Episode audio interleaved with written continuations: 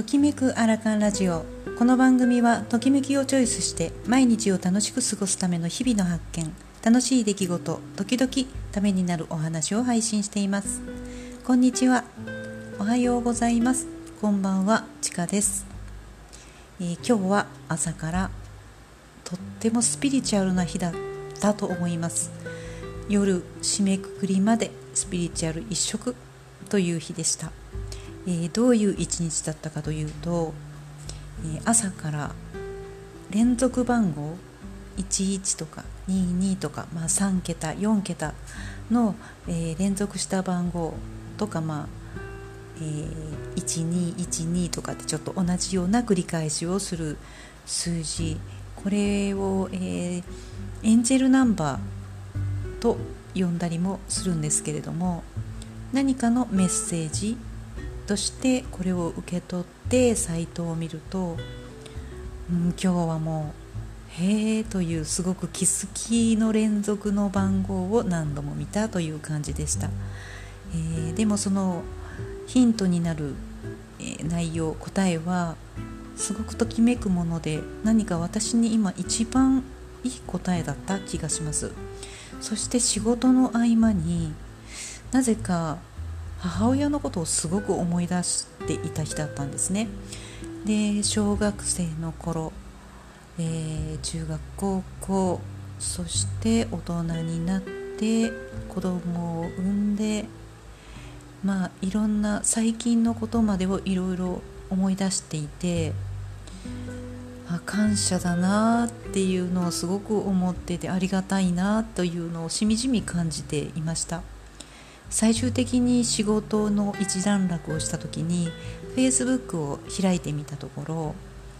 えー、イベントが目に一つ止まったんですね。それが、えー、クルーファー美穂さんドイツに住むクルーファー美穂さんの、えー、ヒプノセラピーのグループセッションでした。えー、以前もグループセッションは受けさせていただいたことがあるんですが、えー、私は美穂さんの声を聞くと寝るという習性があります。朝聞いても夜聞いてももう本当に心地よくってその声を聞くだけで癒されるということがあります。で今日のテーマとしては胎児期対抗催眠。胎児期赤ちゃんですね。お腹の中にいる時に戻るということを誘導していただくものだったんですけれどもこれはまあ初めて受けました、えー、ヒプノセラピーってまあ心理療法とか前世療法って言われるもので、えー、私はまあヒーリングサロンに勤めていた時に、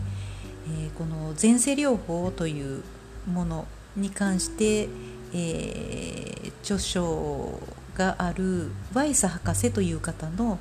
え、書をスタッフで結構回し読みをしていたりいつも読むわけではないんですけど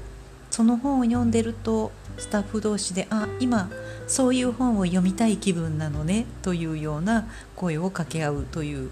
うん、何かこうちょっとそういう気分の時みたいな感じだったんですけれども。えー、これを受けることで、えー、効果として挙げられているのが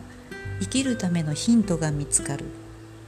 自分の新たな一面に気づくストレスの原因が見つかる。対人関係が改善する。ストレスの原因が見つかる。なんかこのコロナ禍においてはとても解決したいような内容だったりしますが人によってまたさまざまな回答があったりします。で、えー、これ少し効果的なものがコーチングとも似てるな。自分の潜在意識のところにこう入って深掘りしていくということはちょっと通じるものがあったりするなと思いました、えー、ぜひ皆さんもチャンスがあったらこのヒプノセラピーっていうものをちょっと受けてみるといいですしまあ、今回もオンラインのセッションだったんですけれども今 Zoom 開催などもされていますのでチャンスがあったら是非一度受けてみてください。では今日はこれで失礼します。